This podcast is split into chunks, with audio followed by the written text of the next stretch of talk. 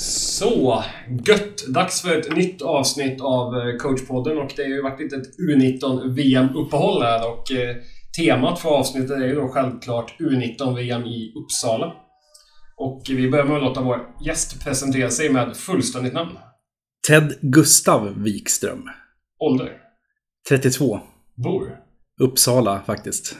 Och du är ju en eh, lite unik gäst i poddens historia för du var ju nämligen den första gästen.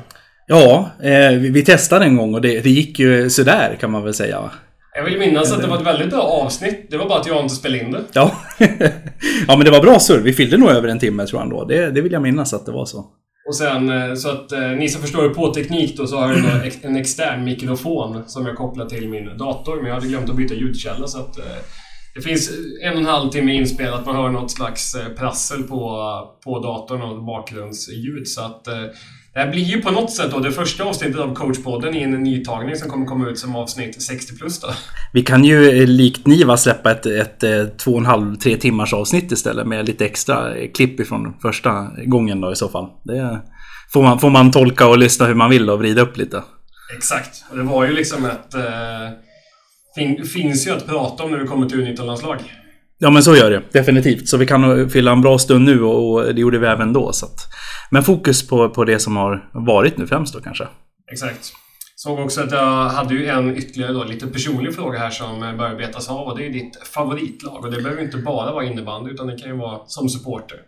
Ja, eh, det, finns, det finns en del bra innebandylag. Jag är ju, jag är ju eh, framförallt engagerad, eller har varit väldigt engagerad i alla fall i, i en förening här i stan med, med en blåsvart tröja. Men eh, favoritlag eh, som sen liten är ju såklart Djurgården. Det är de, i, alla, I alla sporter. Eh, sen är det väl kanske inte lika starkt i, i innebandyn som det är i, i eh, övriga idrotter som jag går och tittar på ofta. Jag måste säga att jag har väldigt dålig närvaro på, på Djurgården innebandy. Men eh, ja, får ju se dem här i alla fall. IFA har fått sett dem en gång hittills. Så att, nej, det är, det är väl min, eh, min stora passion i livet framförallt.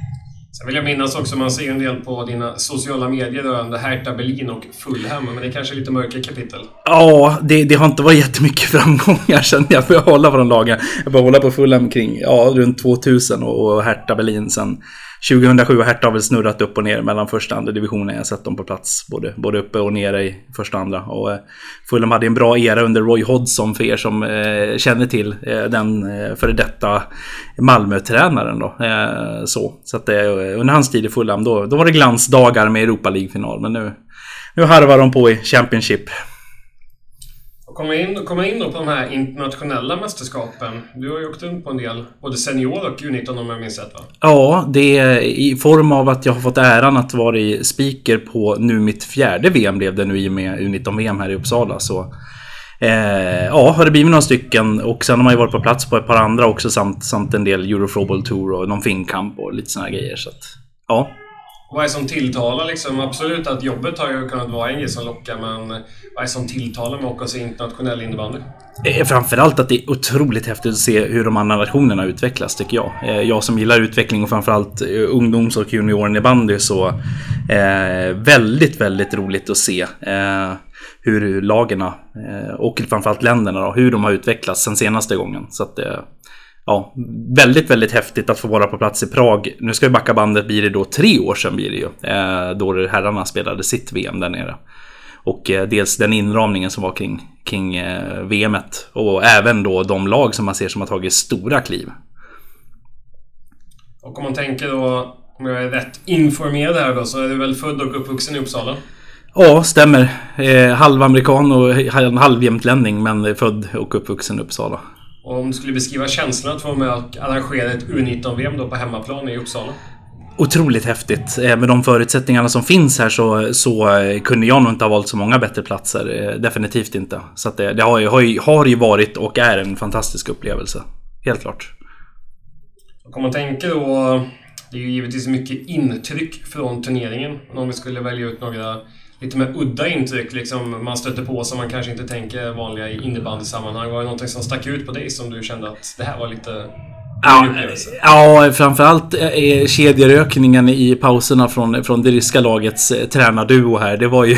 Det var ju en, ja, det var inte varje dag man ser det. Det kanske har skett i någon sporthall med, med schysst parkettgolv någonstans runt om i Sverige. Men eh, Nej, att få kunna få se det eh, en förmiddag i för Arena eh, när det står 2-2 efter första perioden eller liknande. Det var ju lite speciellt. Jag fattar inte riktigt hur man hann med att instruera spelarna men ja, det var ju lite blandade eh, insatser för, för ryskorna också så att det, det kanske inte var så mycket instruktioner. Jag vet inte. Det var ju lite intressant som du beskriver här så var det ju så att när periodpausen eh, brukar man ju ibland se coacherna stå och snacka ihop sig innan de går in till laget. Men de här två headcoach med sina assisterande gick ut på parkeringen och tog, eh, jag vet inte hur många cigg de brände av. Det var, gick rykten om att den ena drog en dubbelpipig eh, hyfsat ofta men... Eh, ja, det var inga så själv, men däremot så som sagt ryktet gick så att det, men ja, det var, det var en ny upplevelse.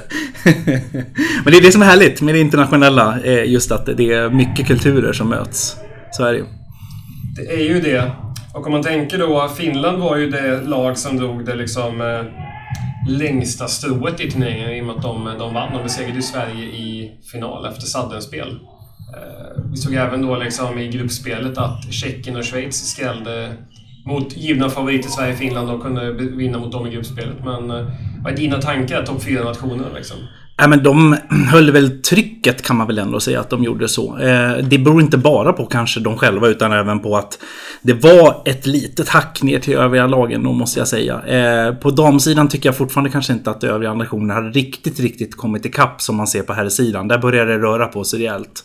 Men eh, Nej, det var, det var blandade insatser måste jag ändå säga så. Schweiz jättebra i någon match för att sedan falla tillbaka och, och samma sak med Finland då kanske, man kan väl inte säga att det är bottennapp att förlora med, med uddamålet som jag tror det blev till slut mot Schweiz. Men Ja, det, det, de var väl kanske det laget som var mest stabila då om man säger så genom turneringen. Sverige å sin sida måste man ju ändå tycka att det är ett bottennapp att bara vinna med två mål var det sista med en sekund kvar i öppen kasse mot Slovakien. Men Eh, nej, det var lite sådär och sen förlora mot Tjeckien i gruppspelet. Och Tjeckien å sin sida då gjorde ju kanske deras bästa match då mot Sverige. Eh, men tog ut sig eh, fullständigt. Jätteroligt att det lever tycker jag i topp 4. Att det är fler länder som kan vara med och slåss om det. Men ja, nej, vi behöver få med fler nationer som är med. Men eh, ja, det, är än så länge så, så är det de där fyra som står sig starka. Vi hade ju en, det var ju nästan en skräll där med Tyskland som fixade ett oavgjort mot eh, Schweiz. Schweiz kvitterade sent, plocka målvakten. Ja, det var väl 25 kvar tror jag. Och det var ju... Jag, med lite tid efteråt eh, sådär eh, så tycker jag fortfarande nog kanske att det var hela turneringens bästa match. Eh, tyskarna kom väl över plan fem gånger kanske på hela matchen och eh, lyckades ändå pricka in ett bra skott i bortre kryss och eh, Sen parkerade de bussen ofrivilligt egentligen tror jag. Jag tror att de ville spela ett mer offensivt spel men de hade ju inte riktigt... Eh, alltså schweiziskorna de pressade ju ner dem fullständigt. Men det var, det här var en häftig, häftig match och framförallt att se att det går ju. Det går. Men det, det krävs väldigt, väldigt mycket. Det krävs kanske en lite sämre dag för, för motståndarna för att de här mindre lagen ska kunna matcha dem. de stora drakarna. Men det går. Det, ja, det var otroligt häftigt. Man led nästan med, med tyskarna. Fast de var nöjda tror jag med, med ett kryss så hade det varit en historisk seger som säkert hade stått i böckerna många år framöver om de hade lyckats ta den där 1-0-segern. Och målvakten stod ju på, på huvudet i, i eh, 45 minuter som den gruppen spelades då, 3 x 15 Helt fantastisk match. Om man tänker då topp 4 som du nämnde här. Sverige förlorade mot Tjeckien i gruppspelet, man förlorade mot Finland i finalen. Vad liksom... Vad kan vi kräva av ett svenskt U19-landslag tycker du? Eh, alltså det är egentligen så, i många ögon så kräver vi alltid guld. Och det beror väl egentligen på att vi har extremt, ja vi har ju flest innebandyspelare fortfarande i hela världen. Men sen måste man titta mycket, mycket större såklart. Eh, det handlar om dagsform, det handlar om hur man har förberett sig inför, vad man har för förutsättningar på det. Eh, det kan vara spelare som är sjuka och så vidare. Eh, det här var ett lite speciellt mästerskap både för killarna om man backar bandet en, en vecka innan då och eh, tjejerna nu i form av att det ligger tidigt på säsongen. Sen kan man väl tycka att vi i Sverige borde, och framförallt de här spelarna som har varit aktuella och varit med och spelat, borde ha skött försäsong så bra. Men eh, det har ju varit speciella förutsättningar och eh, ja, jag tror mycket det kan ha påverkat också. Det är kanske några lag som har kommit lite bättre förberedda, så kan det vara. För jag tycker det är intressant det här som du nämner just med förutsättningar. För behöver man koka ner det liksom till vad krävs för att vinna? Att absolut, Sverige har ju flest spelare och vi har antagligen en tredje formation som är bättre än alla andra länders tredje formationer. Men samtidigt också att ha bäst bredd. Det kan ju de andra länderna komma runt genom att de har spetsiga spelare. För tittar vi vilka spelare som hade störst påverkan på sina lag så tycker jag liksom att andra länders spetsspelare fick ut mycket, mycket mer av sitt spel än vad Sveriges kanske bästa spelare fick. Ja men gud ja, absolut. Det, nu har vi höga krav såklart på, på de svenska spelarna, framförallt de som till och med kanske spelar på två femmor i sina SSL-lag. Men det, det, det är bara att konstatera att tittar man på de som stack ut i, i eh, de andra lagen så de var ju mycket, mycket bättre. Så är det. De, de toppade formen. Det, det var det som var avgörande. Det är bara att titta på finalen.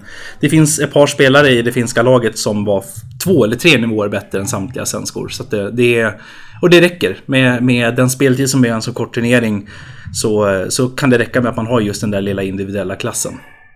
Att den liksom, man får inte utlopp för bredden. Alltså i en grundserie till exempel SSL, då kanske laget som har bredast upp kan få utväxling på det på ett annat sätt. Men så pass kort turnering liksom att det, det är svårt att liksom få ut något av en bredd. Ja men så är det ju och det, det gynnar ju såklart de lagen som kanske har Eh, ja men har man två, tre spelare som är bättre än, många andra länders och de dessutom har toppat formen så är det klart att då, då kommer det räcker. Många gånger så räcker det i alla fall.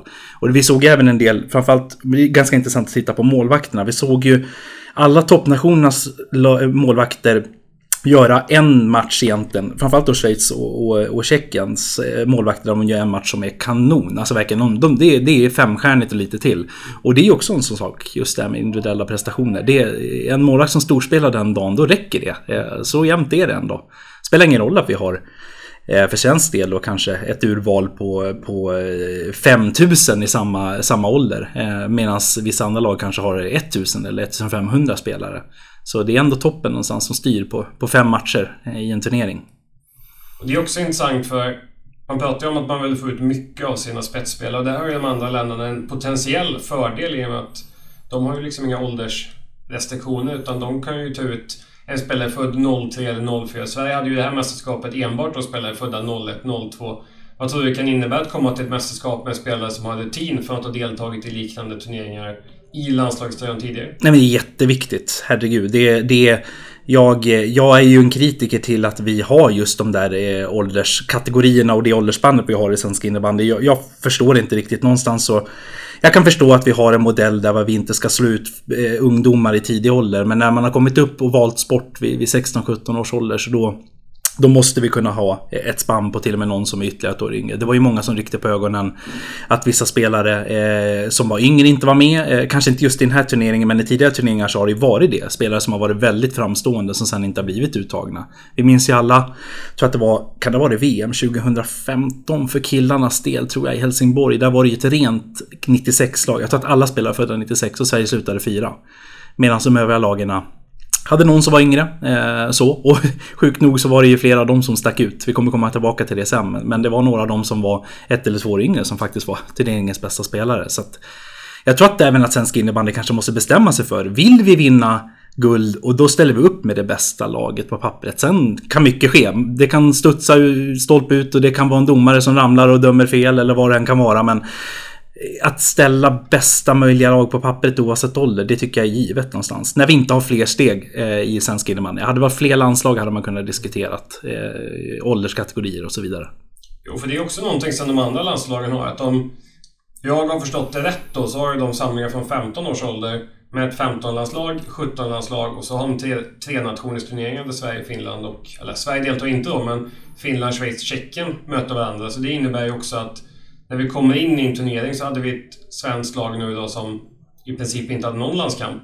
Eh, medan de andra länderna kan ha liksom ett tiotal spelare med landskamper i bagaget eller ännu fler. Eh, så till exempel till Nya Zeelands EM 2022 så kommer ju Sverige ha en helt ny trupp som då potentiellt har ett eller två Boseläger, en EFT, en finkamp medan då ja, Schweiz hade väl ett sju, sju spelare som kommer vara med även i Nya Zeeland, Tjeckien och eh, Finland något liknande. Så att de startar ju liksom i en liten uppförsbacke av svenska landslagen. Ja men de gör ju det. Eh, och det, det där måste eh, dels Svenska innebandyförbundet men Svensk innebandy i stort eh, bestämma sig egentligen för. Vill vi eh, bara hålla oss i de ålderskategorier som, som vi vill hålla, det vill säga att det kanske är max ett år yngre man får vara. Ja men då är det så. Men då får vi räkna med att vi kanske inte kommer att vara i topp hela tiden heller.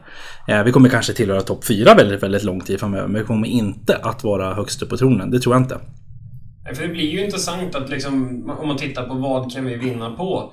Vi kan ju inte vinna per automatik på att vi har bäst spelare. Vi kan ju ha lite flyt och ha en väldigt bra generation där vi kanske de spelarna kommer upp och är bäst. Men det handlar ju också om att de andra ländernas bästa spelare har redan varit med antagligen ett VM. De har mer rutin, de har fler samlingar. Det betyder ju att i teorin då, så borde vi inte kunna vinna på taktik heller i och med att de andra tränar mycket mer oftare.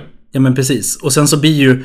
Man måste komma ihåg också att just de här turneringarna där man går från... Alltså i princip nästan alla, även de utländska spelarna, spelar seniorinnebandy i den här åldern när man har kommit upp i, i, i 19 år. Eh, och det är, alltså att gå från att kanske vara en tredje femma spelare eller vara andra målvakt eh, till, att, till att vara med och leda laget. Det är stor skillnad. Hur många turneringar har de samlat ihop sedan de var 12, 13, 14 år som man får vara med och leda laget? Eh, och har man gjort det tidigare så har man kanske till och med glömt bort hur det var för att man har helt plötsligt kommit upp tidigare i åldern i seniorinnebandyn. Och sen kan man med och inte behöva vara den där drivande spelaren utan man kan gå lite bakom i en andra eller en tredje femma. Eh, se och lära fortfarande. Medan eh, sen när man kommer till ett landslag då, då ska du stå längst fram och, och, och, leda. Så är det bara. Och där kanske vi också behöver titta lite grann på på den strukturen och så vidare. Om vi ska ha fler eh, turneringar och fler typer av tävlingar. Inte bara för landslagen men även för klubblagen sen. Som, som är... Massa liksom, spelarna verkligen får den erfarenheten. Nu har vi kanske distriktslags-SM, SDF-SM då och, och eh, innebandyfesten. Det är egentligen det som, som på nationell nivå som är tävlande innan det är dags för U19-landslaget. Det, det är kanske en eller två eh, turneringar för lite. Det, det kan vara det. det. Det är mycket som, som påverkar men det tror jag i alla fall att det kan vara en stor del. Absolut. Jag kan tycka också att det är intressant. Det skulle vara kul att jämföra budgetar. Nu har jag, har jag varit med. Vi har haft ett EFT, vi har haft en Finnkamp och vi har haft ett U19-VM. Och då får man ju ganska bra insikt i lagens förutsättningar. Att man kan konstatera att övriga länder... Min uppfattning är i alla fall att alla har större stab. De har fler personer som jobbar runt med att serva laget. De är jättenoggranna innan med att ta reda på vad det är för mat. Behöver vi egen mat? Är det mat vi kan äta som passar liksom våra spel utifrån den, det de är vana att äta hemma och så vidare och så vidare och så vidare. Sen också just det här eh, logistiska liksom att se till liksom att resa eh, utan att få långa stopp på flygplatser. Det är ju också sådana här saker som är en kostnadsfråga. Men det skulle vara intressant att se liksom någon total budget på topp 4-länderna. Vilka som investerar mest pengar i sina landslag. Ja, och jag tror att vi kommer hitta eh, flera av de andra landslagen högre än Sverige. Det tror jag definitivt. Jag kan inte svara, i och med att jag inte själv liksom är inblandad så, så kan jag inte svara för vad det exakt beror på. Men jag är helt övertygad, och det är min uppfattning också, att många av de andra länderna har ett litet annat upplägg. Eh, så sätt. Och det är klart att alltså, det, är, många parametrar som spelar in för att man till slut står där. Och jag menar, vi, vi är en boll ifrån nu i det här mästerskapet från att, från att vinna VM-guld. Och då, då, men ändå, vi måste ändå titta på, på det hela liksom. att framförallt på killsidan under ganska lång tid nu så, så har vi stått utanför, utanför guldpall helt enkelt. Eh, och det är någonting, alltså hur man än vrider vänder på det så är det resultaten som talar. Och eh, det kanske är just en sån sak. Det här med förberedelserna och eh, förutsättningarna runt omkring. Helt klart. Ja, för det är ju också, här sidan har vi inte vunnit. Vi vann inte ner i Prag. Eh, jag skulle nog säga att ser man bara till spelartrupper så skulle nog jag personligen i alla fall säga att Finland just nu har ett övertag på det svenska herrlandslaget. Och bör man titta liksom Finlands U19, de vann här. Eh, om inte jag har helt fel så har hon Hemmelinen som gjorde Östin mål. Är hon född 03 och kommer kunna spela även på Nya Zeeland. Så att det gör ju liksom att turneringens bästa offensiva spelare det här U19-VMet även kommer vara med nästa. Och börjar vi prata världens bästa spelare på damsidan så är ju förvisso en tjeckisk spelare som fick priset, men jag misstänker att vi har två finska spelare i form av systrarna Kauppi som ligger väldigt, väldigt bra till att prenumerera på de priserna kommande år. Ja men verkligen, så är det ju. Och då konstaterar vi att vi har nämnt tre stycken namn och inget är svenskt. Det är... Precis, och det är ju frågan liksom också... Givetvis vill man ju gå med flaggan högt och att vi i Sverige och vi alltid är favoriter, men den frågan man måste ställa sig är att antingen måste vi ge oss själva förutsättningar att vara favoriter eller så måste vi kanske köpa att det inte blir guld i varenda mästerskap. Ja, och det är lite det som frågeställningen är. Det här är liksom inte meningen att vi ska sitta och, och sörja och tycka allting är dåligt utan det är mer man ska ställa sig frågan och framförallt att vi väcker frågan. Det är, alltså, vi har ju bra förutsättningar. Det är ordning och reda på mycket men, men just det här med...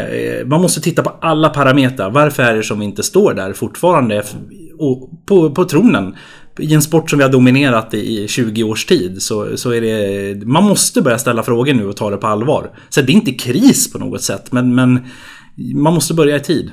Eh, och någonstans så har vi ju börjat med, med modeller att jobba med inom svensk innebandy som man borde snart börja se frukt av. Så att det, man måste göra utvärderingarna också. Det är inte bara för klubblag, eh, klubblagsverksamheten eller för SSL eller hur man drar publik till arenorna utan det, det, även landslagsverksamheten ingår ju faktiskt där och utvärdera. Och du som ändå är en klok och reflekterande person, har du några själv slutsatser eller magiska lösningar eller något sånt där? Det här borde vi liksom kanske införa eller tillföra? Jag tror snarare att man verkligen ska titta på, på hur de andra länderna jobbar. Eh, och då pratar vi inte bara på landslagsnivå utan jag tänker även att vi tittar. Hur ser strukturen ut för... Hur tränar, hur spelar man? Eh, från 15 år och uppåt. Och även kanske yngre till exempel. Vi vet ju att Schweiz till exempel använder mycket att man spelar i, med färre spelare i högre upp åldrarna. Jag vill minnas, om det inte har ändrats, att Tjeckien har ett nationellt eh, slutspel för sina juniorlag. Där man får möta varandra. Och där pratar vi precis det vi sa tidigare om det här med att möta jämnåriga och få stå längst fram i ledet och leda sina lag. Så där kan man få resa 30 mil eh, mellan Prag och eh, Brno eller något annat. Eh, och de tycker ju uppenbarligen att det är värt det. Eh, och vi ser nu att Tjeckien är på G. De är ju verkligen på G. De är ju kanske till och med topp 3 nu. Så att det, eh, det kanske har givit frukt. Jag vet inte. Men man måste göra utvärderingen i alla fall. Helt klart. Jag har väl inga andra sådana där magiska eh, saker just men, men just förberedelserna tror jag är jätte, jätteviktigt. Vi ska titta på våra tränare, eh, eh, hur de agerar och hur agerar andra tränare. Alltså det, det är mycket, det är inte bara att titta på spelarna och ställa de 20 bästa spelarna eh, på banan utan det är så många andra parametrar. Jag har ju jag, jag kallar inte mig själv klok, men jag tänker mycket på konstiga saker. Och eh, en sak som jag funderar på jättemycket, det är ju liksom det här med träningstid om vi hamnat i en fälla, att vi liksom vaggas in i någon vald sanning att en träning är på en 20-40 plan i en och en halv timme. Där vi också liksom slösar bort väldigt, väldigt mycket tid på att allt från långa taktikgenomgångar till dricka vatten till det här. Så att jag tycker det skulle också vara intressant att titta på liksom mängden träningstid och hur vi förvaltar den. Att kan vi öka effekten på den tiden vi tränar i form av mindre yta, eh, kortare tid. Jag skulle nästan kunna lova att de, alla lag tränar en timmes träningstid på innebandyplan och maxar den tiden så skulle det vara en högre effekt idag. Eh, eller än vad vi har idag. Eh, om vi liksom kapar träningstid och istället fokar på liksom höj kvaliteten på den tiden vi har. Var lite mer tidseffektiv och sen också kanske komplettera med liksom träning innan och efter i form av fys eller nyjoggning, uppjoggning och allt vad det nu kan tänkas vara. Men det är jäkligt intressant att liksom titta för det vet jag ju när man sett klipp från Finland liksom att det är inte jättevanligt att de tränar på 20 gånger 40 plan upp till 16 års ålder. Det säger vi lite grann ändå. Just då. Och som vi pratade om innan också, att Schweiz i tidig ålder börjar med 3 mot 3 istället. Eh, så det, och vi kanske inte bara ska titta bara på hur innebandyn jobbar. Alltså det finns fler sporter som använder en 40 gånger 20 plan. Så att det, hur, hur gör man? Man kan ta influenser från, från, eh, från många andra idrotter. Kanske från handbollen, kanske från volleybollen, kanske från basketen, eh, även från hockey. Vi ser nu vad Karlstad gör. Man tar in en renodlad för detta hockeyspelare som tränare. Vi vet inte hur det kommer sluta, men det kommer man kunna utvärdera om ett par år ta influenser från många andra idrotter. Så inte fastnar heller innebandyn i bara det typiska innebandytänket. Vilket vi kanske har gjort, framförallt i svensk innebandy, medan de andra har valt andra vägar. Vi har kört mer på det traditionella. Eh, så så att det, det, jag tror man kan ta influenser från många andra idrotter också. Och det är intressant att försöka liksom fundera ut det här. Vi har varit inne lite på vilka som är de bästa spelarna och om vi tittar på All-Star-teamet från turneringens All-Star-team så var det ju två svenska spelare, två finska spelare, två tjeckiska spelare. Och jag har ju liksom ofta pratat om det här att spelförande, spelskickliga backar som givetvis är lika duktiga defensivt som offensivt, men just de har ju så extremt hög prägel på sina lagspel. Eh, och de, de spelarna jag tycker stack ut allra mest, det var ju de två backarna i Ålsta Team, Ulla Walton och eh, ska vi säga, Vanessa Kepdretova. Jag vet inte, det, det, det, det, det är tur inte du är speaker.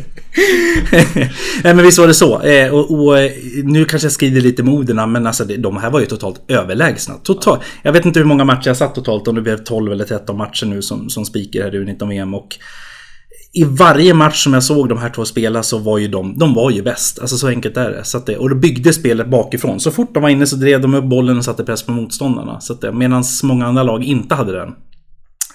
Eller den typen av spelartyper. Så det, det, är väl den, den, moderna backen numera och framtidsbacken är ju den, en back som kan driva på spelet framåt. Eh, och det, vi såg även i, i eh, för att nämna det, i U19 här, eh, ändå för att se ihop det, på Hannes Nyström då, Jönköpings fixstjärna att eh, han var ju också en offensivt lagd back och där kom poängerna och han drev på det svenska laget och Sundtal var nästan själv eh, hårt uttryckt. Men, men så var det faktiskt och vinner poängligan som back, det är ju nästan unikt tror jag.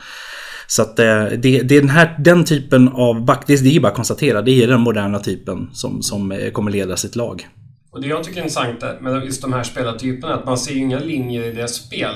Att det, det finns ju garanterat ingen coach som har stått och målat linjer för dem och säger hur de ska spela innebandy. Nej! Utan de här är ju mandat att liksom göra sin grej. Släpp lös och sen så, så var med och var kreativ. Eh, helt övertygad om att de även har testat på att spela andra positioner tidigare. Kanske offensiva positioner och sen gått ner och testat att spela back också. Eh, just för, för, för att ha en bredd i sitt spel. Eh, och det, det är ju total dominans just från de två. Och den typen av spelare. Eh, då. Dels, dels då Ulla som hon heter i finska laget, Ulla Valtela och sen Kepretova i, i Tjeckien. och även då Anders Nyström för svensk del i herrarnas U19. Det är, precis, det är nästan identiska spelare faktiskt. Det blir ju den här härliga blandningen mellan någon form av backcenter och ändå liksom kan vara högst upp i anfallet. Det var väl den här klassiska spindeln som det kallades för några år sedan i svenska juniorlandslaget. Där man spelade ett, en back, en center, två forwards och en så kallad spindel som hade i princip fritt mandat att göra vad den fann bäst på planen. Ja men precis. Och tittar vi överlag över våra seniorlandslag så har vi inte så många sådana spelare. Nu är det svårare såklart på, på eh, seniornivå kontra, kontra juniornivå och U19-nivå. Men likväl så ska man ju prestera när det väl gäller och eh, den, den spelartypen är, eh, ja, är den otroligt värdefull för sina lag. Så är det. Så att... Och en annan grej som vi har faktiskt fått in en liten eh, jag vet inte vad jag ska kalla det, lyssnarfråga eller en Instagram-fråga. När jag la ut att vi kommer ha lite tema U19. Det var det här med ett spelsystem för landslagen. Att hur hårt ska man dra de riktlinjerna? Liksom, hade det varit en fördel att liksom en enkel modell, eller tror du att det finns en fördel med att jobba i liksom något ganska avancerat? Eller vad, vad är dina tankar om det?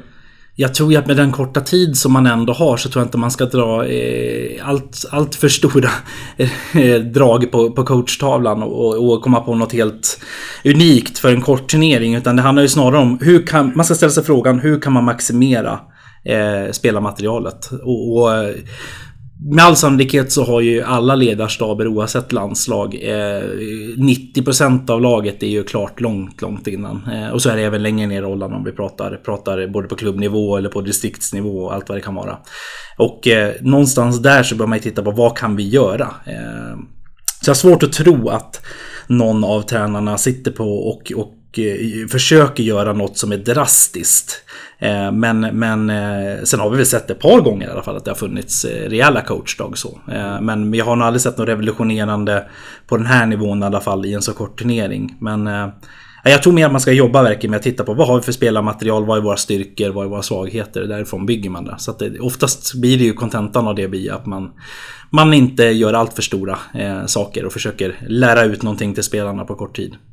Det som är intressant när vi pratar just olika typer av spel, det är ju lite här Tittar man på turneringen, det enda laget som jag tycker visade upp någon form av taktisk flexibilitet eh, var ju framförallt Schweiz med Oskar Lundin som var med som... Eh, jag vet inte hur mycket, hur mycket var hans påverkan, men man... Eh, jag tycker mig ana nyanser från ett så här klassiskt Oskar Lundinskt juniorlag. Liksom att ena stunden var man på pressa, ibland kom det lite lägre, utgick från någon 2-2-1 och liksom fann mycket olika dimensioner i det. Liksom. Medan de andra länderna kändes mer som att ganska klassiska penseldrag och liksom ja, fick jobba ungefär som du beskrev det. Att man hade en ganska enkel modell och försökte foka på att få spelarna att funka i den. Liksom. Men det är också en fråga just vad bör vi förvänta oss på våra spelare när de kommer upp på U19-nivå rent taktiskt? Borde de ha kommit längre eller borde du kunna ställa större krav på klubbar och innebandygymnasium? Jag tycker det är lite, egentligen så måste man nog se eh, landslagsdelen eh, lite separat. Jag skulle nästan snarare att man skulle utgå ifrån när man tittar på, ja men till exempel som innebandyfesten då, de lagen som kvalificerar sig, som spelar JAS. Där ser man ganska tydligt hur, hur långt taktiskt eh, spelarna är drillade. Eh, och jag är ju, alltså, jag blir jätteledsen när jag ser att det fortfarande finns lag som tar sig ganska långt i våra juniorturneringar, de få vi har, med att skicka en långboll upp på den största spelaren i laget som ska ta ner den och sen flytta upp laget. Eh, det, det liksom är, det jag hoppas och vill tro att vi har kommit längre. Att även spelarna får utbildning i flera olika typer av spelsystem i till ålder. Sen kan man ha ett spelsystem som är relativt fast för, för sitt lag. Eh, för att ändå kunna någonstans eh, utvecklas i det. Men att man även får lära sig grunderna i de andra spelen. Men, men jag tror tyvärr inte att det är, är helt eh, den vardag som, som alla lever i. Men eh, just landslagsverksamheten, där tror jag att de flesta spelare som kommer upp är rätt välutbildade. Men det är inte alltid heller som man behöver vara så välutbildad om man har rätt sorts spelare heller. Jag är, jag är rätt övertygad om att de här kreativa spelarna inte alltid helt taktiskt drillade heller. Och de ska inte vara det heller. Det, det, det, liksom, då blir man stöpt i någon form som man egentligen inte ska vara i. Utan det, det är ju lite upp till ledarna också just som vi pratade om att eh, kunna, kunna nyttja max det spelarmaterial man har. Det kanske finns 15 spelare som är grymt duktiga på att, att följa riktlinjerna och verkligen bara kör. Eh, och sen så behöver man släppa lös eh, spelare 16, 17, 18 totalt och egentligen inte ens ha en position på banan överhuvudtaget. Vi nämnde lite kort här kring kring juniorallsvenskan, för det är också sådana frågor som kommer direkt. Liksom, att borde vi också ha 15 och 17 års landslag eller borde vi kanske titta på vår egen tävlingsmodell. En klassiker är att man pratar om att vi skulle gå tillbaka till dubblade sexlags-SM. Eller att vi skulle höja kravbilden på juniorallsvenskan. Att man kanske skulle ha någon form av jag vet inte, förhandskrav att eh, föreningen ska ha representationslag på en viss nivå eller att det ska kunna finnas någon, eh, något krav på utbildning eller tidigare resultat. Men vad, vad tänker du kring just juniorallsvenskan när vi börjar där?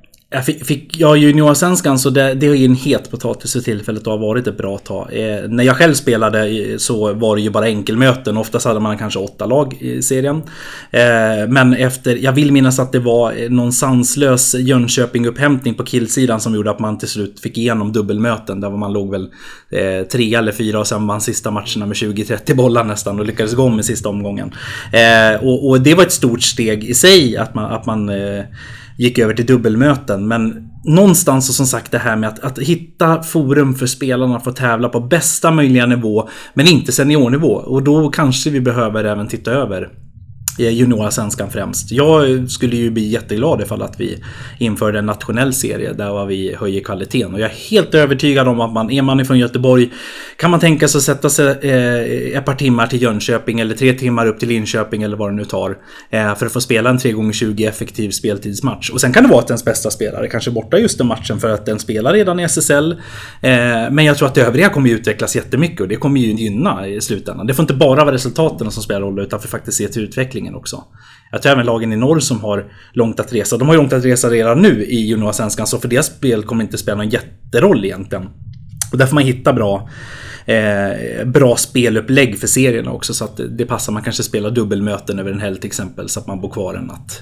Eh, och, och, för vår del till exempel som är väldigt bortskämda i Mälardalsregionen med bara en timma till, till flera av Sveriges största städer så jag menar, att få åka en timme till Västerås eller två timmar till Örebro om man utgår från Uppsala eller, eller ett par timmar ner till Norrköping. Det, det, det kommer alla vilja göra. Titta på hockeyn till exempel. Nu har ju de mycket, mycket mer pengar och man har kanske lite större trupper. Men där spelar ju J18. Alltså även på tjejsidan spelar ju mer nationellt. Så att det, och inte bara på killsidan. Så jag, tror att, jag tror faktiskt att vi, vi måste börja våga förändra lite grann. Det är nationellt. Kan man tänka liksom de här olika landslagen. Nu har vi kan, kan man säga ett U23-landslag i form av guldslag i steget? Det är inte riktigt låst åldersmässigt, men det finns ändå en nyans av att vi möter andra länder med hyfsat unga spelare på väg in i en A-landslagstrupp. Men vad tänker vi liksom 15-17? Är det någonting du tycker man ska införa nu på studs eller liksom behöver det analyseras noggrannare för svensk del? Jag tror kanske att man inte ska införa ett eh, 15-landslag redan utan eh, jag tror kanske att från 17 års ålder så är det nog absolut. För någonstans där fortfarande så hoppas jag att många spelar två idrotter när man är 15 år gammal. Men när man är 17 då har man nog i princip valt om man vill satsa på innebandy eller fotboll eller om det är något annat. Och eh, absolut att vi ska ha eh, landslag. Det behöver inte vara, egentligen inte ens en tävlingsverksamhet. Utan det kan vara precis likt U23 då, eller Guldsteget som det heter i svensk innebandy. Att man håller läger och förbereder och sen kan man spela små turneringar mot andra länder. Det behöver absolut inte vara att vi ska smälla upp ett U17-VM också utan just, just att verkligen de spelare som vill och ligger långt fram får fler möjligheter att kunna spela, eh, spela på hög nivå och få en bra utbildning. Om man tänker... Vi pratar lite U15, U17. Eh, kan vi även komma in på liksom distriktslags-SM som vi nämnde lite kort. Jag tycker att det borde finnas fler sådana typer av sammanhang där distrikten tävlar mot varandra kanske. Jag är jättepositiv till det. Sen tror jag dock kanske att jag helst skulle se 16 och 18 istället för 15 och 17. Men vi kan, nu kanske man är lite fyrkantig, men vi kan ändå konstatera att under den tiden som vi faktiskt hade 15 och 17 så dominerade också Sverige på landslagsnivå och vann alla turneringar i princip. Det kanske var någon gång som Finland lyckades vinna eller Schweiz tog något, något skräll silver eller, eller guld. Men annars så Kontentan är ju faktiskt att det, sen vi tog bort distriktslags-SM så har ju även eh, det gått lite ut för, för landslagsverksamheten. Sen behöver det inte vara att det hänger ihop överhuvudtaget. Men vi kommer tillbaka till det vi pratade om i början just. Det här med tävlingar på absoluta nivå eh, mot jämnåriga. Eh, och där ja, någonstans där är ju distriktslaget en fantastisk eh, verksamhet. Eh, som dessutom är ganska bra uppstyrd. Många spelare kommer kanske från klubbar där man är en framstående spelare om man är 16 år gammal eller 15 år gammal om man kan vara och sen, och sen så är närmsta seniorlag i föreningen i division 3 eh, eller liknande och det liksom finns ingen bra forum alls för, för att få tävla på de där matcherna eh, och på de där stora turneringarna. Så att jag är positiv till det eh, och dessutom så brukar de flesta ledare vara väldigt bra utbildade kring det så jag vill tro att det är en bra verksamhet just i sixlagen också. Så jag skulle gärna se, det är en kostnadsfråga som sagt men det, jag skulle gärna se att vi hittade som sagt fler, fler tävlingar nationellt för att våra juniorer ska, ska bli bättre helt enkelt och få slåss mot de bästa. Och om vi drar oss tillbaka lite till just då U19-VM i, i Uppsala och de matcher som spelades där. Jag skulle ändå vilja göra lite nedslag i, i liksom just finalen. Liksom, att, uh, matchen som spelades, liksom, hur tyckte du att den matchen spelades? Eh, ryck ryckig, tycker jag. Jag tycker inte liksom att, att något av lagen egentligen drev på för att försöka vinna matchen. Sverige kanske hade lite mer initiativ.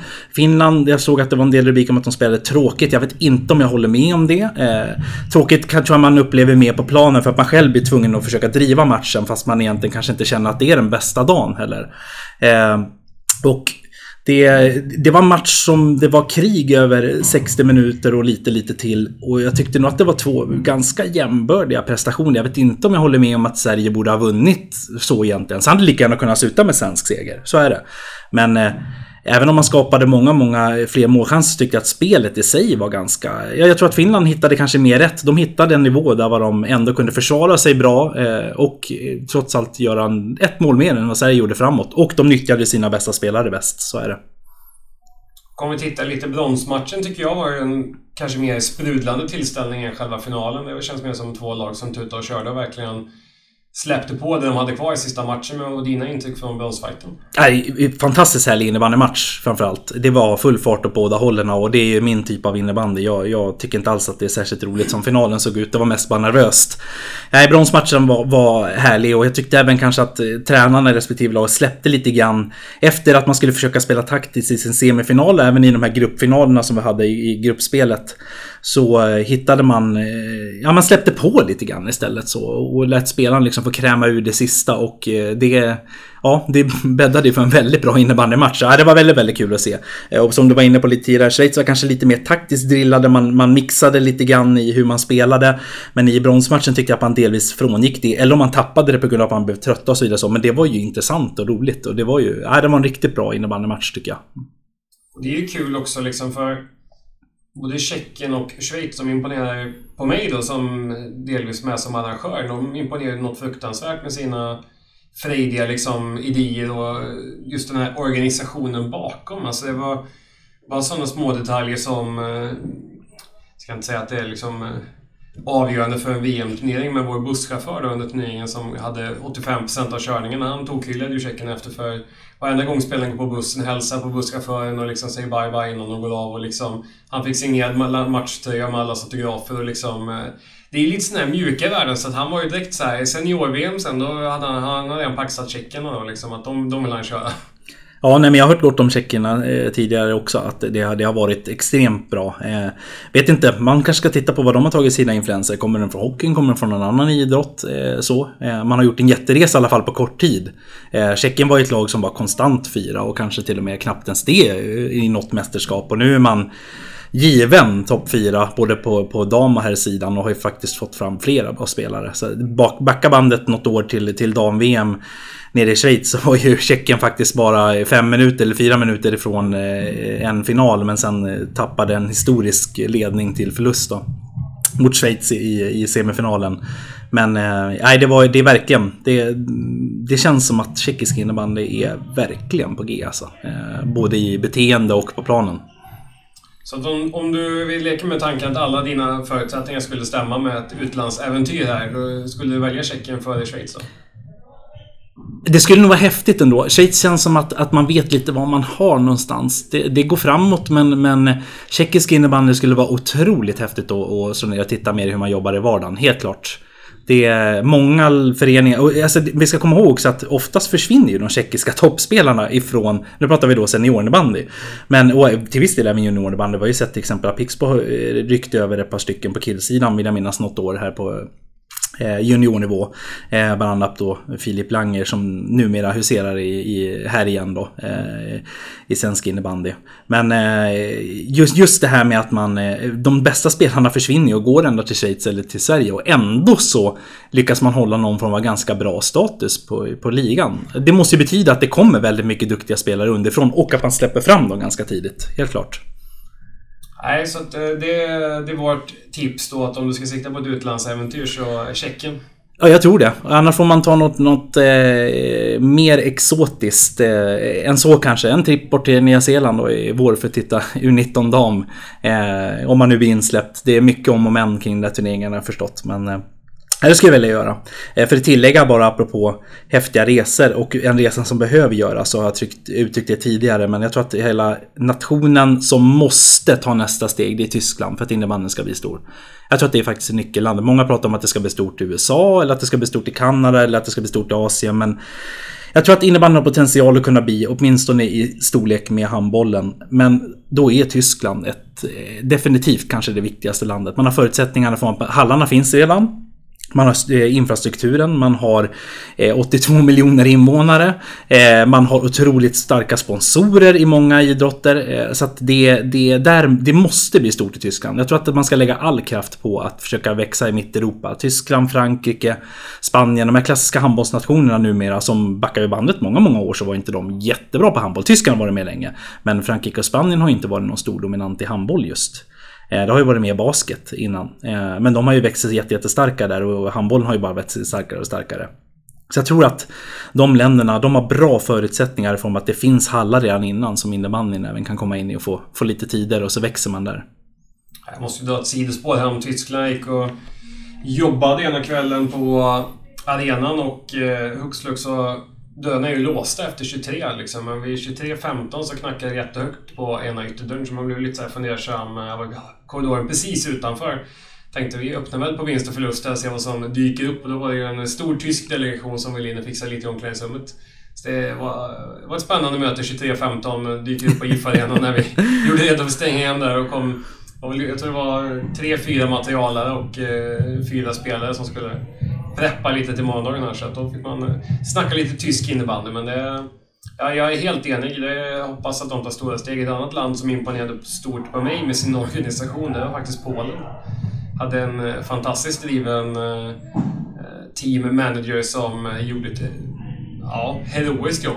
Allt från fixa till i omklädningsrummet till att se till att de hade bästa möjliga förutsättningar med tider och körschema och allting. Det var otroligt imponerande att se att så många länder har så pass stark organisation. Det gäller bara att de får liksom svar spelmässigt också. För organisatoriskt, då är de uppe och utmanar topp 4-nationerna som står härliga till.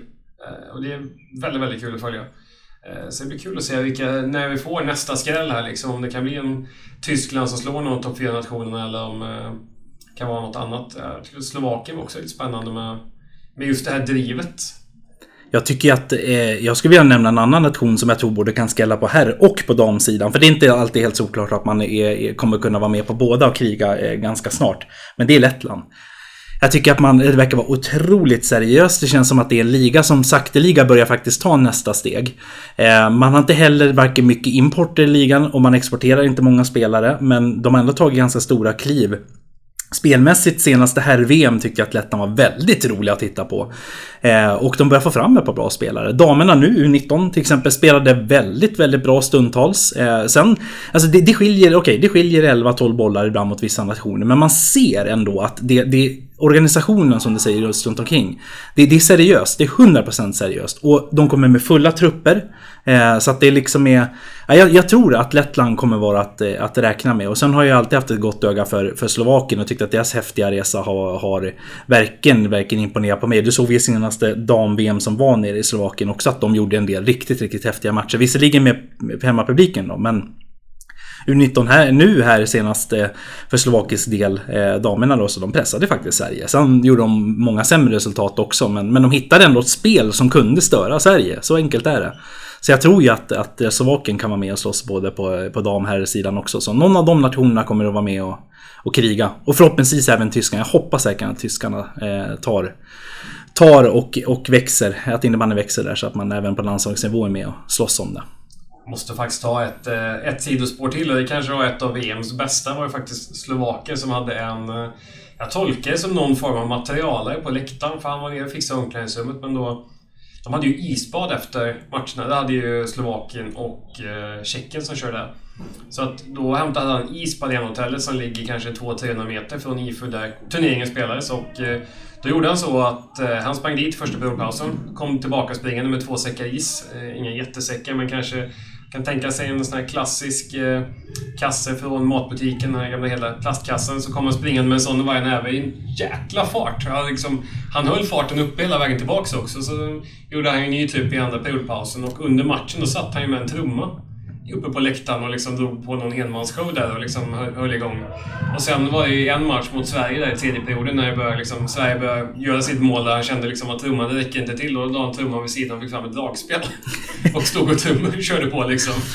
Det hörde jag faktiskt. Jag, satt, jag var speaker i den matchen och det, jag undrade var den där kom ifrån från ingenstans. Att det var, nej, han körde verkligen enmansshow. Det är vi vana att se en annan eh, supporter för ett annat landslag vara annars i form av... Nu vet jag inte vad han heter men de har gjort något inslag med honom tror jag i FF eh, för finsk räkning. Eh, nu, han har varit runt på en massa. Det, det är väl en, måste väl ändå vara en topp 5-profil inom innebandyn i hela världen tror jag. Det är väl han som har hela spelartruppens ansikten utklippta och uppklistrade på stora plakat. Ja, nu är det risk att vi blir långrandiga och suddar in på massa grejer, men, men det blir väl lätt så när du och jag pratar Johan. Men, men då vill jag nämna, jag tror mitt starkaste minne från, från den här herren. Ni som vet vem det är, ni vet vem det är. Och ni som inte gör det kan egentligen titta på valfri eh, herr eller dam eller U19-match från senaste mästerskapen. Förutom just i år då han inte har varit på plats. Men så är han på alla matcher i princip. Och eh, jag tror att jag satt någon sån här, det var U19-VM för herrar i Växjö. Eh, och det kan ha varit placeringsmatch mellan Slovakien och Polen. Helt avgörande av vem som åker ur A-divisionen på killsidan.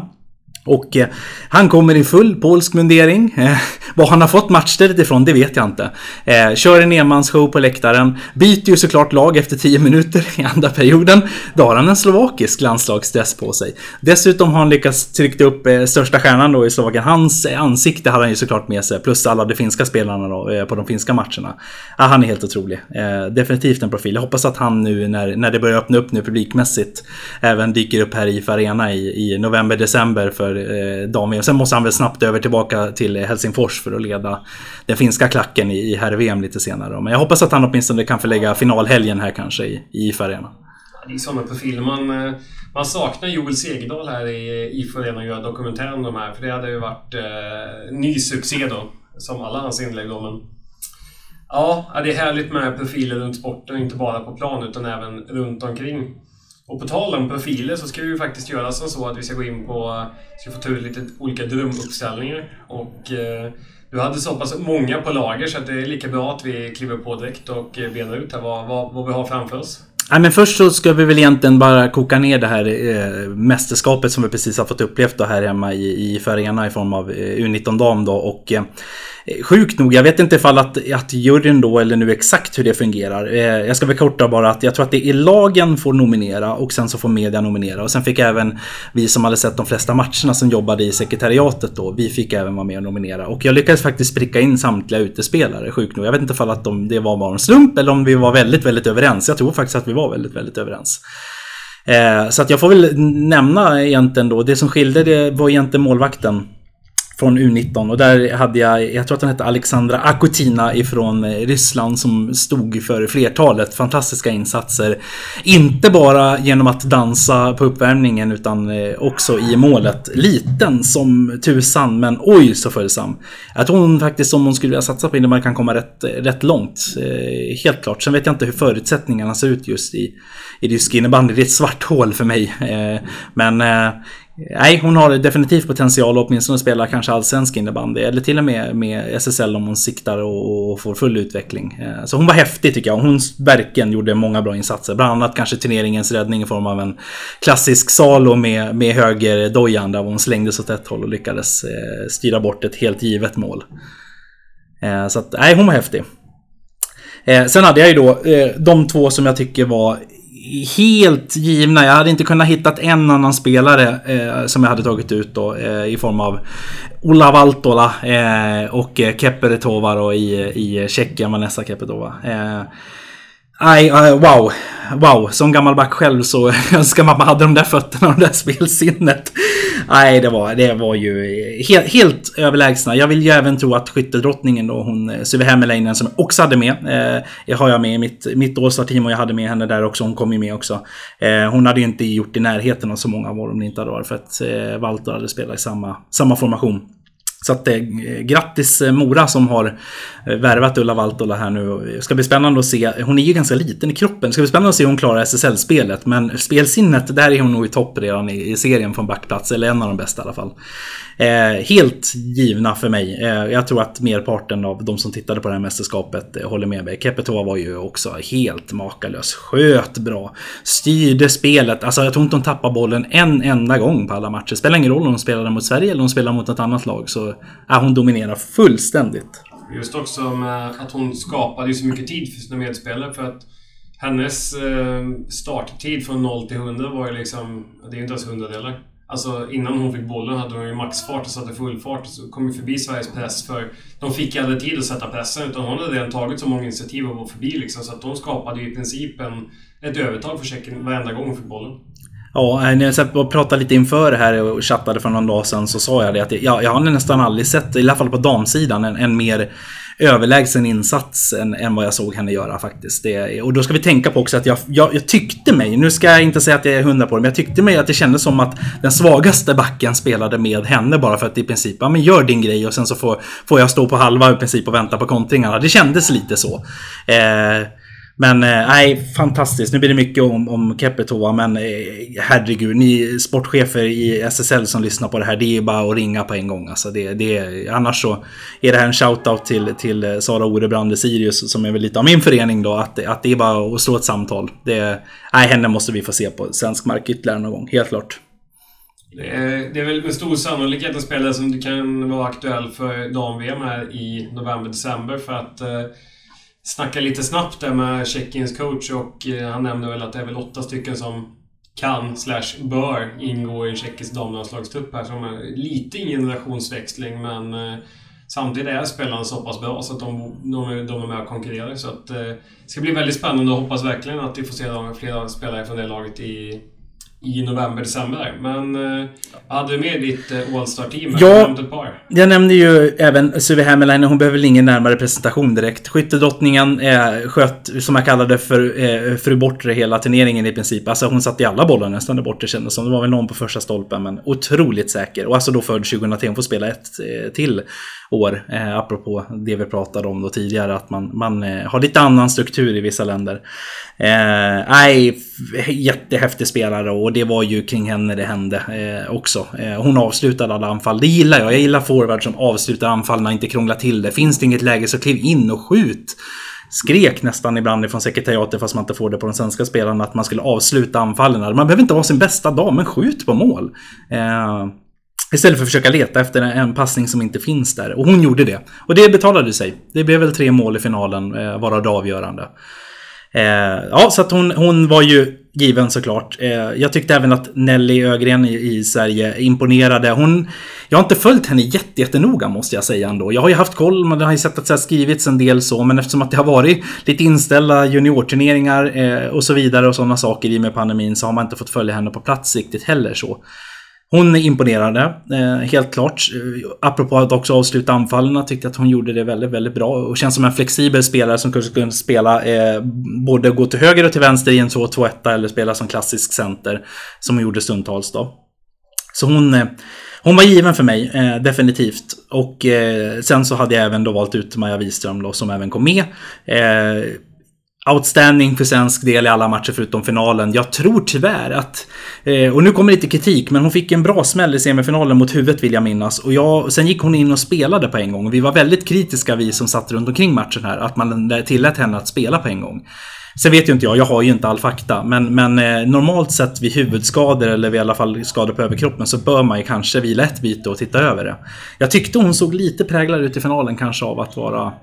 Inte riktigt vara i, i 100% slag. Sen har vi ju såklart extremt höga krav på, på Maja Wiström också, så är det ju. Eh, och, och med all rätt, hon är ju kanske ja, den starkaste offensiva spelaren av alla som var med och spelade här nu inte om VMet. Men, men äh, hon, hon, var given i, definitivt given i All-Star Team med tanke på hur hon hade presterat fram till finalen. Men mm, i finalen missade en straff, eh, lite sådana små saker. Men hon ska inte på något sätt lastas för en svensk förlust utan har ju burit laget innan. Eh, så att nej, eh, häftig spelare och jag tror att Maja Wistam har potential att till och med bli världens bästa spelare eh, lång tid framöver.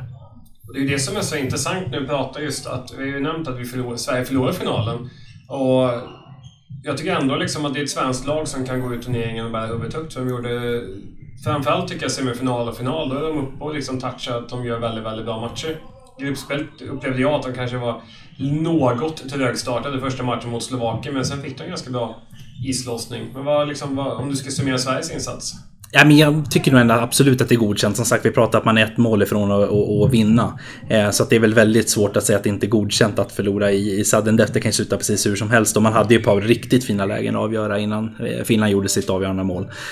Men, eh, men det är klart att man vill ju lite, lite mera. Jag tyckte innan turneringen, man tittar tillbaka två år så visst, Sverige kanske hade ett par spetsspelare som var lite, lite bättre då i form av Ellen Bäckstedt och, och, och, gänget där då. Men eh, Ja, eh, överlag så man tittar på vad de tillhör och vad de spelar i för, för, eh, för lag och så vidare och vad de är i, vilken miljö de är i så är det klart att man tycker att Sverige borde kanske vinna guldet ändå. Men jag, jag måste ju ändå ge godkänt ändå trots allt. Man var ju lite besviken efter första matchen men, men sen någonstans så föll det liksom på plats lite grann att det var kanske egentligen inte jättedåligt av Sverige utan det var Slovakien som gjorde sitt livs match. Och, och, vi måste ju någonstans också tycka att det är okej. Okay. Alltså, de andra lagen måste ju kunna göra bra matcher och utan att det är att Sverige har spelat klappkast. Sverige var inte superdåliga. De, de kanske inte hade hittat, i och med att vi har saknats brist på träningsmatcher, det har saknats brist på uppladdning. Eh, så är det klart att det kanske är lite trögstartat i första matchen, med, med all rätt. Gjorde en bra match mot Lettland sen, eh, som du nämnde. Eh, Okej okay, match mot Tjeckien. Tjeckien var väldigt, väldigt bra. Tjeckiska målvakten var helt otrolig i den matchen. Blev ju också uttagen sen i All-Star Team då till, som bästa målis. Eh, så att, och, och, någonstans så nu har vi accepterat Tjeckien att vara ett lag som slåss om guldet varje år. Då måste det även vara okej okay att vi kan förlora. Eh, med tanke på de parametrarna i form av förberedelse och så vidare. Det låter ju på det i alla fall som att Tjeckien har varit det klart bäst förberedda laget i den här turneringen. Och bra förutsättningar. Då ska man ju vara och kunna slåss med Sverige. Så är det ju. Och de hade hela turneringens bästa spelare i sitt lag, så det är inte så konstigt. Eh, semifinalen kändes stabil från svensk del. Man trummade igång eh, till slut och då var det inget snack om saken. Eh, så att det var, det, var, det var en bra match tycker jag. Jag tror kanske till och med att semifinalen var den bästa matchen sett till vad man förväntar sig. Att där levererade Sverige precis det. Och de spelarna som behövde göra mål klev fram och gjorde det. De spelare som behövde driva på spelet gjorde det. Finalen, som sagt, det var vi inne på tidigare. Inte dålig, absolut inte dålig, men inte, det saknades eh, för att få fem stjärnor för finalinsatsen. Och eh, det, det, är ju liksom mycket känsla och intryck, men eh, jag kan, jag kan bara intyga på vad du säger. Jag tycker att vi, vi, när vi vinner guld, då eftersaknar vi motstånd, eller då efterfrågar vi bättre motstånd. Och när vi förlorar så gnäller vi på att lagen inte kommer upp i nivå. Men någonstans är det ju väldigt, väldigt kul att konstatera att det finns, eh, finns många länder som är med och bråkar om det. För det kommer ju bli så jäkla mycket roligare när vi får de här heta finalerna och liksom eh, tuffa gruppspelsmatcherna, fina semifinaler. Det är då ett mästerskap liksom lever upp och blir liksom mäktigt. Så att någonstans måste vi ju köpa också att vi är konkurrensutsatta och vi måste liksom steppa upp och utmana våra konkurrenter för de, de ligger faktiskt före sett till förutsättningar. Det vi kan lita på är möjligtvis att våra spelare liksom har kapacitet nog. Men det, det är lite tufft att begära också att det bara är upp till spelarna. Utan jag tycker vi, vi bör verkligen tänka till att ger vi våra svenska landslag förutsättningar för att leva upp till den kravbilden vi har på dem. Nej men så är det ju. Eh, och, och än en gång kommer vi tillbaka till det. är så många parametrar. Det är inte bara att ställa ut det bästa laget på pappret och sen så bara skicka ut dem och köra. Det är, det är många saker. Och ni vet ju alla ni som, som lyssnar på det här som själv tränar lag eller ni som är del av ett lag att det, det är mycket under en match som händer och sker. Och, och tränarna i sig har ju såklart ett jätteansvar under själva matchen också. Med att kunna laborera, ställa det bästa laget på pappret för dagen att eh, också kunna hitta nycklar att vinna matcherna. Eh, såklart och hur man matchar och, och, och, hur man spelar, vilka ytor man hittar och så vidare. Sådana saker. Och tränarna kan ju ha en dålig dag också. Och är man i en semifinal då blir kontentan av det att man förlorar. Det är inte svårare än så. Eller att man är i en final och då förlorar man. Så, och det är, på ett sätt är det roligt att vi har kommit så långt att Sverige inte kan göra en extremt dålig match och ändå vinna med, med 7-1. Utan nu, nu måste man spela bra. Eh, både killarna och tjejerna. Och då vinner man. Men, men eh, det krävs lite, lite mer. Det klassiskt är väl, är väl Eh, ja, som sagt de senaste två landslagen på U19-nivå, både dam och herr. Nu vann damerna, killarna kom tvåa i, i Kanada och varav killarna var väl den bästa generationen på. Och sen 88, 89, 90 generationen, som sagt om man backar bandet lite längre tillbaka. Eh, så, så var ju, var ju 00, 01 generationen på killsidan var extremt bra medan tjejernas senaste upplaga var också extremt bra. Då hade man kanske också, då hade man den där spetsen som man verkligen såg i, i lagarna som var här i IF Arena och just att det, det hade man verkligen spetsen. Men man fick inte till det då. Det, man måste titta som sagt än en gång på helheten. Det, det är inte bara att ställa ut det bästa laget på pappret heller. Och på tal om det bästa laget så har ju du vad ska vi säga? Du, du tog makten att missbruka uppgifter med drömuppställning för du, du hade väl inte en utan det var väl, var det tre vi pratade om? Ja, eller det, jag tänker faktiskt koka ner det till två bara för nu, nu annars kommer vi fortsätta så att eh, eh det aldrig tas ut. Då blir det ett nio avsnitt. Men apropå When We Were Kings så kan vi säga att de här har ju varit Kings eh, definitivt. Och jag tänkte ju då, vi har ju lite U19-tema på det här. Så att jag har tagit ut eh, de senaste fem årens, eh, vad jag tycker då i alla fall är, är min drömuppställning från de senaste U19-VM. Då pratar vi både killar och tjejer då. då. Eh, annars hade vi kunnat fortsätta hur länge som helst med, med gamla legender. Men eh, eh i mål eh, hittar vi en, en svenska numera i, i Team Thorengruppen, eller TT då, Lovisa Hedin. Eh, stod för en väldigt bra insats 2016 om jag inte minns helt fel så blev hon uttagen i All Star Team. Eh, gjorde att Sverige kunde spela det där offensiva spelet det, det året. Eh, så att hon, hon känns som den målvakt som har imponerat mest på mig och som har varit jämnast i en turnering eh, de senaste åren i alla fall på, på det jag fått sett och upplevt. Sen har vi lite mer moderna spelare. Eh, eh eller moderna moderna, nu ska inte Lovisa Din anses vara omodern på något sätt. Men, men eh, som har kommit fram i lite senare tid. Och då backar vi bandet bara någon vecka.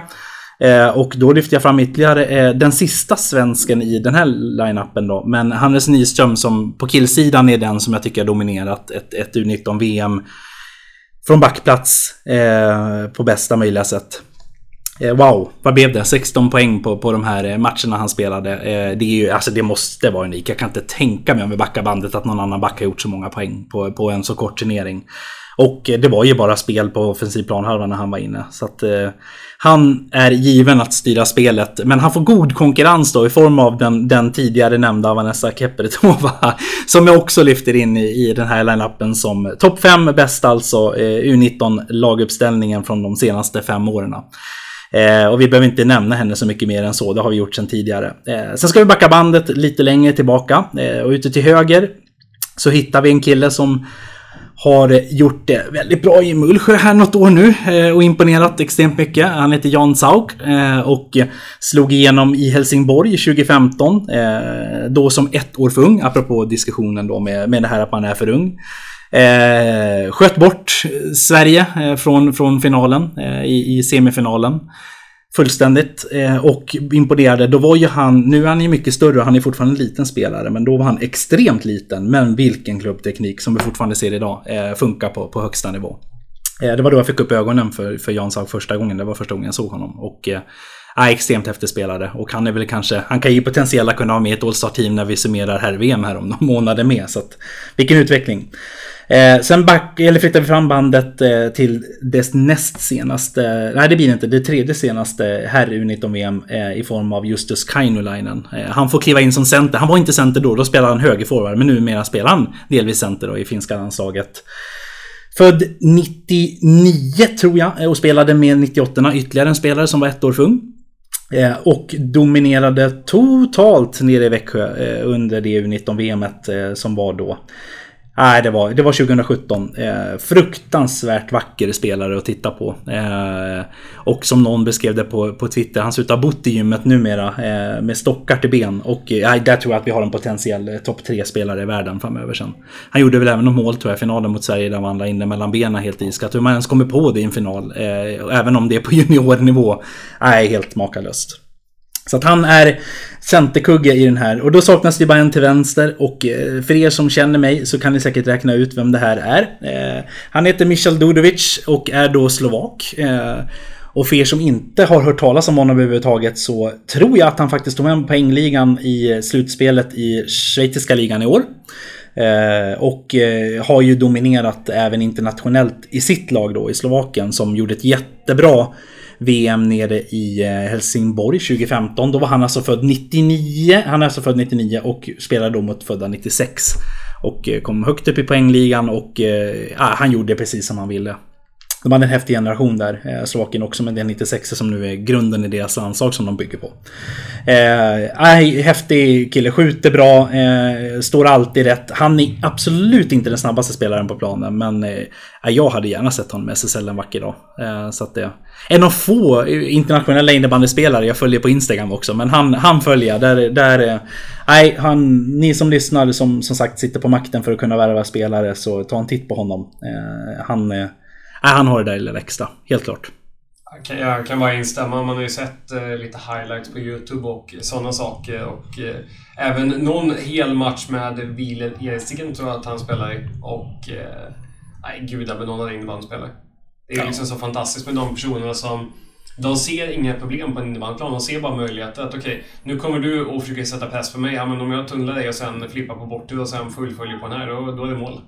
Uh, ser liksom inga bekymmer så att, eh, nej, fantastiskt. Det är ytterligare en shoutout då till alla sportchefer. då.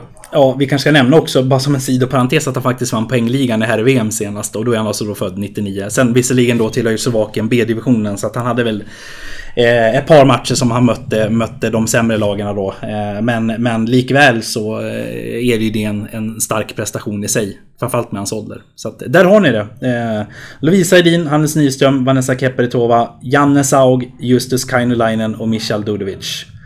Ja, det är några stycken där som vi vill se i SSL framöver sen i svensk innebandy. Definitivt och eh, hoppas ju att vi får ytterligare många fler roliga internationella evenemang till Uppsala så vi får njuta av dem på, på hemmaplan där, där vi sitter just, just nu.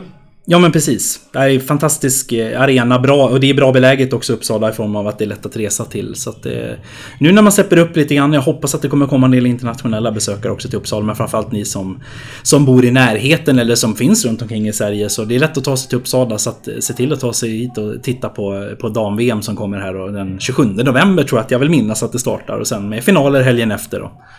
Eh, lätt att ta båten över till, till Finland också om man är sugen på att se två veckor av innebandy i form av herr-VM lite senare i, i Helsingfors. Ja, vilken underbar potential eh, på november-december. Nu har vi sålt in det till något resebolag här för, för oss eh, innebandyfrälsta som kan köra en två veckors. Precis, och så gå in med koden coachpodden en resa. Precis, 15 procent. Nej, men den, den dagen vi kan erbjuda det, då, eh, då ser vi fram emot många fina besökare som hänger på här. Men eh, ja, vi får återkomma om eh, det är någon som hör av sig. Kanske Ekerlinjen där som kan, kan ta den. men ett stort tack Ted. Skitkul att du har varit, tagit, tagit dig tid att medverka i podden och det är skönt att äntligen då den första gästen nu har, även finns ett avsnitt som kommer att publiceras. Ja, vad roligt. Får vi väl ta en, en raincheck lite längre fram och göra om avsnitt ett då igen. Kanske när, när du känner att det är dags för sista avsnittet kanske. Nummer 100. Nummer 100, ja, vi får se. Det finns lite olika teorier på hur avsnitt 100 den dagen det kommit ska firas. Men vi får se vad det kan, kan tänkas dyka upp här. Men, äh, nej, men grymt kul med, med ett nytt avsnitt och kul att vi är tillbaka efter ett litet eh, VM-uppehåll här. Och eh, nu fortsätter vi väl att rulla på och försöka få ut avsnitt här i löpande takt och eh, skönt också att vi har en innebandysäsong som är igång. Så att stort lycka till alla där ute i hallarna och hoppas att vi ses i någon hall här i någon snar framtid.